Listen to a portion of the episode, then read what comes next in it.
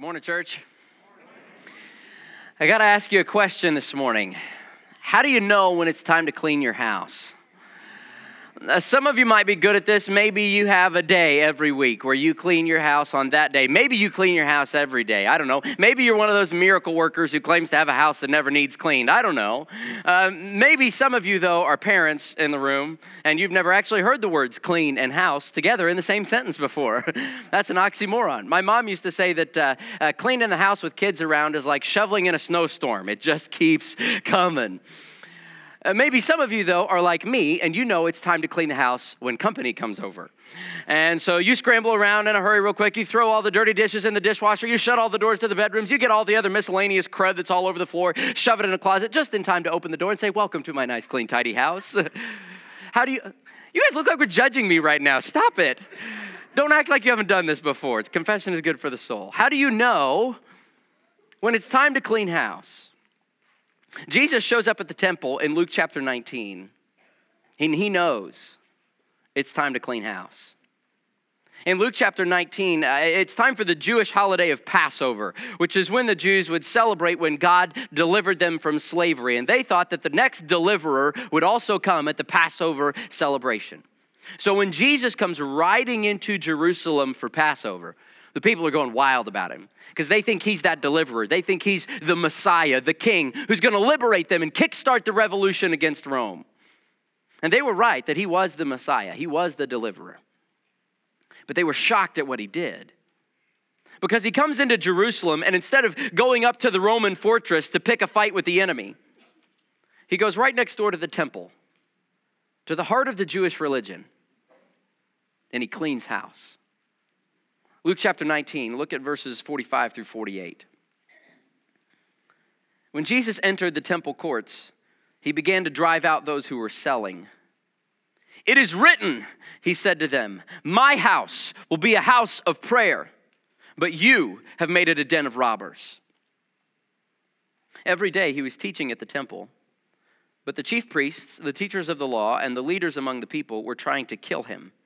Yet they could not find any way to do it because all the people hung on his words.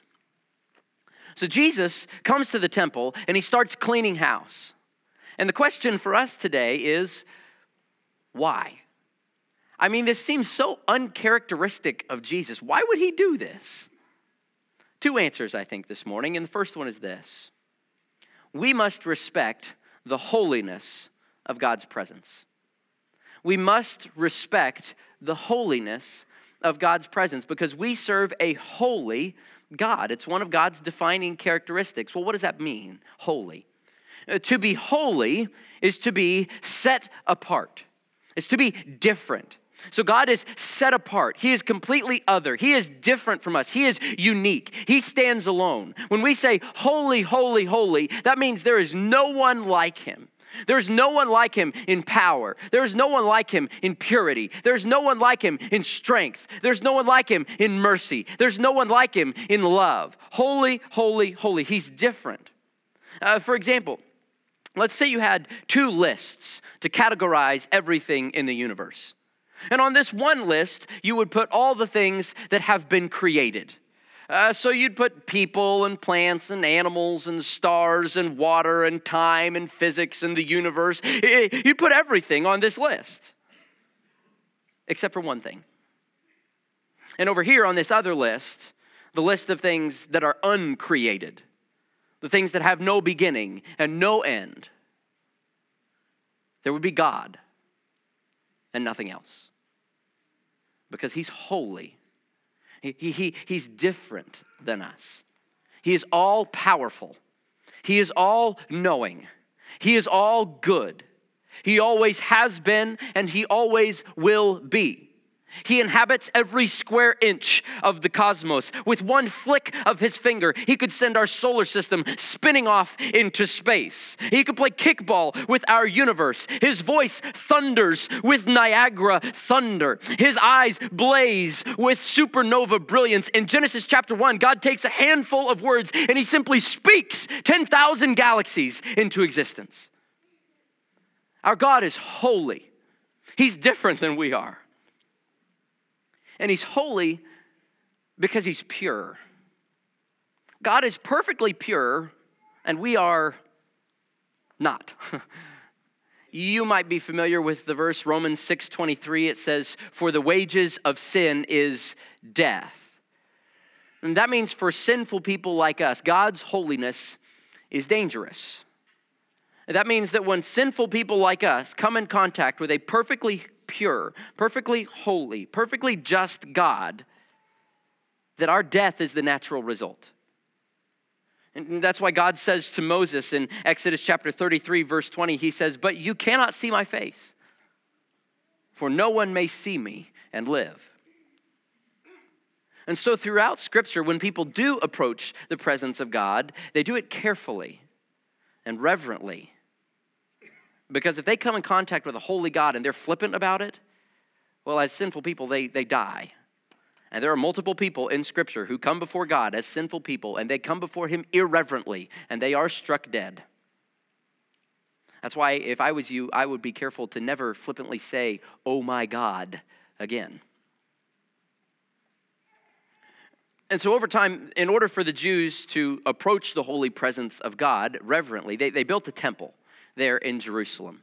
And this temple was a magnificent building where the people could come and make sacrifices and to meet with God. It was supposed to be God's home on earth, the place where God's holy presence lived. And in the middle of the temple was this room called the Holy of Holies, or the most holy place. And that was the room where God's presence dwelt most fully. And you weren't allowed to go in there.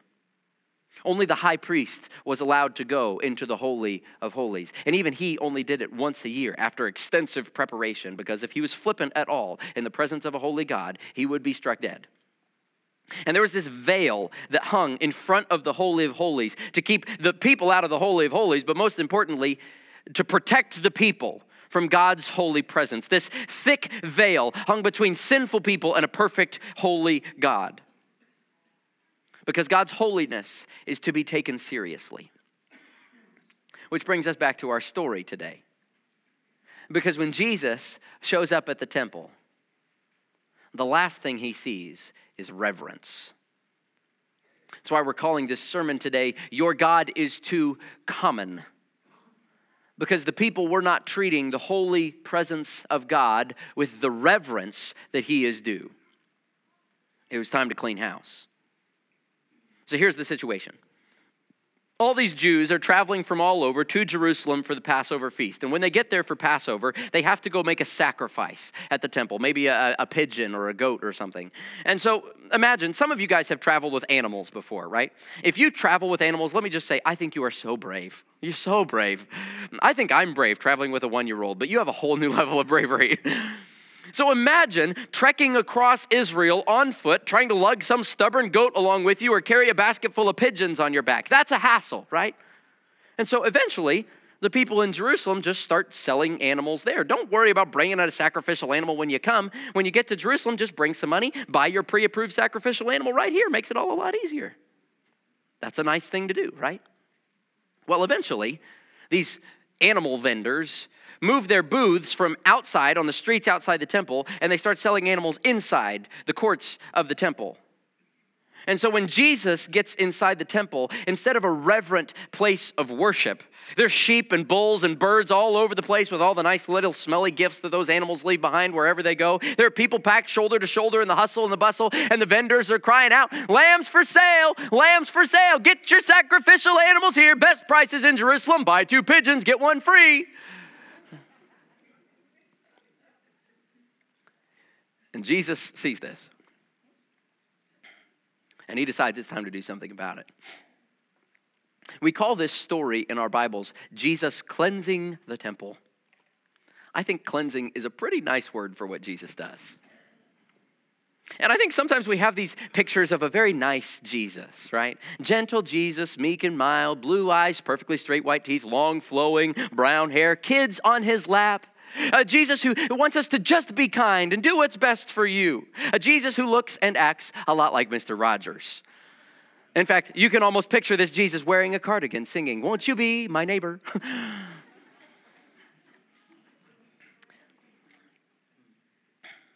but the Jesus in this story is flipping tables and throwing chairs and driving out people and animals. It's chaos. The money changers are scrambling around for their coins. Livestock are running around loose. People are pushing and shoving, trying to get, out, to get out of the way. And over it all, you hear Jesus yelling, This is supposed to be a house of prayer, but you have made it a house of bargains.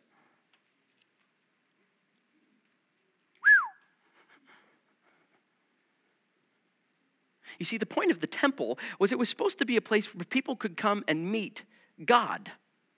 They could encounter the presence of the holy God. And the chaos that these Jewish leaders were letting into the temple was hindering people from that purpose. It was stopping them from meeting God. So Jesus was getting the temple back to what it was always intended to be a place for people to meet the holy God. So, what does this mean for us, right? We don't go to a temple, we don't make sacrifices. You don't have to worry about our church becoming a petting zoo anytime soon. And, and you're right, we, we don't go to a temple anymore. Because scripture tells us that now, through Jesus, we don't have to go meet with God at a building or a box or an altar. God actually lives in us. And the Bible actually tells us that, that we are the temple. 1 Corinthians 3:16 says, don't you know that you yourselves are God's temple and that God's Spirit dwells in your midst? If anyone destroys God's temple, God will destroy that person. For God's temple is sacred, and you together are that temple. So we, the church, are the temple. We are the people, we are the place of God's presence. And we must treat his holy presence with reverence. We must respect the holiness of the presence of God. Uh, back in the 1990s, uh, the famous actor Paul Newman was in Kansas City filming a movie. And while he was there, there was also another woman in Kansas City at that point, and, and she was going into an ice cream shop one day to get herself a cone. And while the woman was ordering her ice cream, she heard another customer come into the store behind her. She finished up her order and turned around and was shocked to see face to face, there's Paul Newman in town filming the movie. Well, needless to say, she was flabbergasted. Uh, she looked into those famous blue eyes and her knees began to buckle. he said, uh, Hello.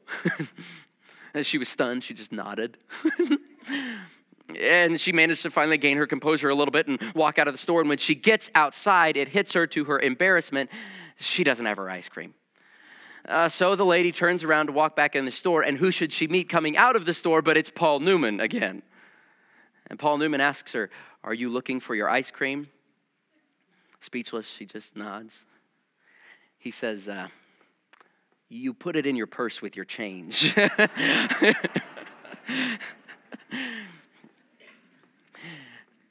Now, I've never really had an encounter with a famous person. I don't know, maybe you have. Uh, but I do know that when we're in the presence of somebody that we think is important, we get a little nervous. Our hearts beat a little faster, our palms begin to sweat, our tongue gets tied, we might do something a little bit silly. So let me ask you when you walked in here this morning, did your heart beat a little faster? Did your palms begin to sweat? Did you get a little bit nervous? Because when you came into worship today, you did not just come into the presence of some measly little human celebrity. You came into the presence of the most important person in the universe, the High King of Heaven himself. And he is worthy of our reverence. So let's talk for a minute. What, what does reverence actually look like? Because I think it's easy to talk about reverence and to say, well, uh, put on your Sunday best, don't wear shorts, flip flops, or a ball cap in the church building, and no running in church. That's what my mom always said to me growing up. But I think Jesus would remind us that true reverence is an attitude of the heart. True reverence isn't found in an order of service or a music style or the decorations that hang on the wall, because keep in mind, the Jews had pretty clear ideas of what they thought reverence was supposed to look like externally, how, how a good Jew was supposed to act and behave in the presence of God. And Jesus didn't fit their mold. In fact, there's an older gentleman in this church, a very godly man, who's physically unable to stand during the worship service. So while we're all standing and singing, he sits and sings. And now, to those around him who are standing, seeing him sit during the worship service, that might appear irreverent. That might even seem disrespectful. But if you ask him about it, he'll say, Well, God knows my heart. Because true reverence has a lot more to do with what's going on in here than what's going on out here. True reverence looks a lot like whatever uh, you know music style or dress code you prefer, and a lot more like what's going on in your head and your heart. So, are you distracted this morning? You all are looking at me very nicely and respectfully, and I appreciate that, but some of your eyes are a little bit glazed over. I can see you. What what's on the screen of your mind right now? Is it the presence of the Almighty among us? Or is it where you're going for lunch after church or last night's game? Are, are, are you paying attention to the words that we're singing? Are you fully engaged? Are you listening as if the most important person in the universe were here today and talking to you? Because He is. It's God, by the way, not me. is your heart fully engaged and reverently aware of God's holy presence among us today? Because true reverence has a lot more to do with what's going on in here than what's going on out here. And we must respect the holiness of God's presence. That's the first reason Jesus cleansed the temple, I think. And I think the second one is this we must respect the holiness of the presence of God, but we must also remove the barriers to the presence of God. We must remove the barriers to the presence of God. Because Jesus does say that the temple is supposed to be a place of prayer, but he also says it's supposed to be a place for people. What did he say? He said, My house will be a house of prayer, but you're making it a den of robbers. You see, there were these people in the temple called money changers, the money changers. And the money changers were there because every Jew who came to the temple for Passover had to pay what's called a temple tax and they had to pay the temple tax in this specific currency. Well, think about it. You got Jews coming from all over the place, and they're all bringing their own local currencies. So when they get to Jerusalem, they're going to need a place to make a money exchange so they can have the right currency to pay this tax, right? And that's why the money changers were there in the temple. That's a good thing. But the people at the temple saw an opportunity for profit and they marked up the exchange rate way beyond what was fair. It was extortion, plain and simple. Wow. Kind of crazy. It's shocking to imagine anybody could possibly exploit a religious holiday for profit, isn't it? and Jesus sees this and it lights a fire in him because the rich were hindering the poor from worshiping. They were keeping the poor from meeting God. But it wasn't just the poor they were keeping out, it was the Gentiles too. Now, a, a Gentile is anybody who's not a Jew. So, my guess is most of us in the room today are Gentiles. And this whole episode with the money changers and the animals has happened in what's called the court of the Gentiles in the temple. Take a look at this picture here. So, this is the temple. And that outer big courtyard is called the court of the Gentiles because Gentiles, non Jews, were not allowed to go into the inner temple. So, a lot of the Gentiles who came to this court of the Gentiles, they were believers. And this is where they would come to worship, to meet with God. And others who came, well, they weren't believers. They were just curious about the faith. And so this court of the Gentiles was supposed to be a place of worship where people could meet God and encounter his holy presence, but it was also supposed to be a place of hospitality for outsiders. It was supposed to be a place of evangelism for people who were curious about the faith. But what kind of an impression do you think it gave off when people came in wondering what it meant to follow God and they encountered the ruckus of that racket. Not a good one. The temple was supposed to be a place for people. So Jesus decided to clean house. And as a church, we want to be a place for people. And we want to clean house of anything that we have or do that keeps out the curious, that keeps out the marginalized, that keeps out the outsiders, and hinders them from encountering the presence of the living God here. At our vision tonight, night tonight, we're going to go uh, a lot more in depth with our strategies for making this church a place for people. God's been leading us on this incredible journey over the last year, and we are so excited to share with you where we've been and where we're headed and where we're all going to go together on this journey. I hope you'll join us at our vision night tonight. I can promise you this in this church, we will never get rid of the reverence, but we will always get rid of the barriers. We will never get rid of the reverence, but we will always get rid of the barriers. Uh, there's an author named Rebecca Pippert, and she was a, a, campus minister back in the 1960s. So, as you can imagine, being on college campuses in the 60s, she was surrounded by hippies and flower children and stuff. And she tells us one great story about a student named Bill. Bill was uh, kind of an eccentric guy, always had his head in the clouds, looked like he was pondering the esoteric, you know. His hair was always a mess. And the whole time that she knew him, Bill never wore shoes. Rain, sleet, or snow, I don't care. Bill was always barefoot. And yet, while Bill was going to college, he actually became a Christian. Meanwhile, across the street from campus was a well dressed middle class church that wanted to develop more of a ministry to the college students. And they didn't quite know how to do that. All they did know, though, is they just wanted to make those students feel welcome. So one day, Bill decides to go worship at this church. And Bill walks into the church building wearing his uh, t shirt, blue jeans, of course, no shoes. You can imagine that made people pretty uncomfortable, but nobody said anything.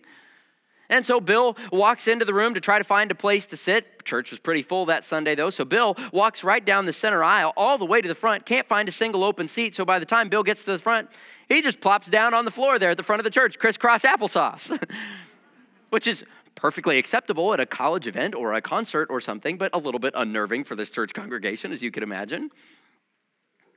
Just then, an elderly gentleman, well dressed, stood up and started walking down the center aisle towards Bill.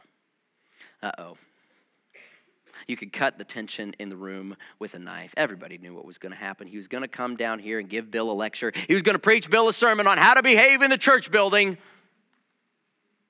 All eyes were locked on this man. You could have heard a pin drop in this room as he walked down the aisle towards Bill. And when he got to Bill, he put his hand on Bill's shoulder and slowly, with some difficulty, lowered himself down onto the floor and sat next to Bill, just like Bill, crisscross applesauce. And he sat with Bill, and they worshiped together on the floor that Sunday. And there wasn't a dry eye in the room. That was a man committed to removing barriers, committed to doing whatever it took to help anybody who walked in those doors encounter the holy presence of the living God here. We will never get rid of the reverence but we will always get rid of the barriers. Because that's what Jesus did for us. He removed the ultimate barrier, the barrier of sin and death that was keeping us from God. In his death on the cross, he did away with it. And in fact, when Jesus died on the cross, that veil that hung in front of the Holy of Holies to protect the people from the presence of God, that veil was torn in half. And so now, through Jesus, we can enter the presence of God confidently. Hebrews chapter 10 says, Therefore, brothers and sisters, since we have confidence to enter the most holy place by the blood of Jesus, by a new and living way opened for us through the curtain, that is, his body, and since we have a great high priest over the house of God, let us draw near to God with a sincere heart and with the full assurance that faith brings having our hearts sprinkled to cleanse us from a guilty conscience, and having our bodies washed with pure water. We'll never get rid of the reverence, but we'll always get rid of the barriers. Because that's what Jesus did for us. And if you've been trying to clean your own house on your own, if you've been trying to get your act together on your own power, you can't do it. Jesus is the only one who can clean house. He's the only one who can clean this temple up. So if you need him, to bring you into the presence of God today, then come talk. We'll be up here. Let's pray.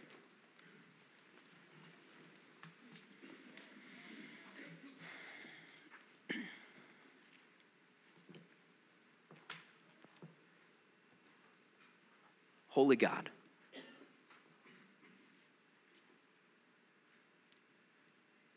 You are great and mighty, powerful and strong and pure. Holy, holy, holy is the Lord God Almighty.